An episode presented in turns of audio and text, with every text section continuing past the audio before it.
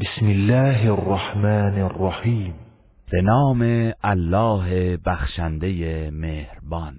هل أتاك حديث الغاشية ای پیامبر آیا خبر قیامت هولناک فراگیر به تو رسیده است وجوه يومئذ خاشعة در آن روز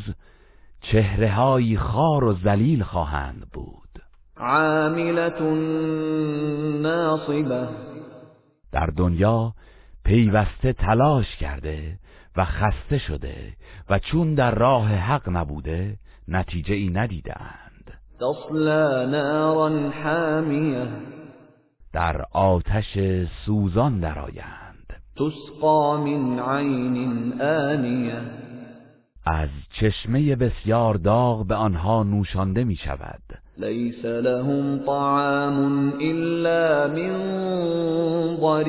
ضريع غذایی جز خار خشک و تلخ ندارند لا يسمن ولا يغني من جوع که نه آنان را فربه کند و نه دفع گرسنگی نماید وجوه يومئذ ناعمة و چهرههایی در آن روز شاداب و تازه باشند لسعيها راضية و از سعی و تلاش خود خشنودند في جنة عالية در بهشت برین هستند لا تسمع فيها لاغية در آنجا هیچ سخن بیهوده‌ای نمیشنوند فيها عين جارية در آن چشمه های آب روان باشد فيها سرر مرفوعة در آن تخت های زیبای بلند پایه است وأكواب موضوعة و جام هایی که در کنار چشمه ها نهاده شده ونمارق مصفوفة و بالش های منظم چیده شده وزرابي مبثوثة و نیز فرش های گرانبها گسترده شده است أفلا ينظرون إلى الإبل كيف خلقت آیا کافران به شطور نمی نگرند که چگونه آفریده شده است وإلى السماء كيف رفعت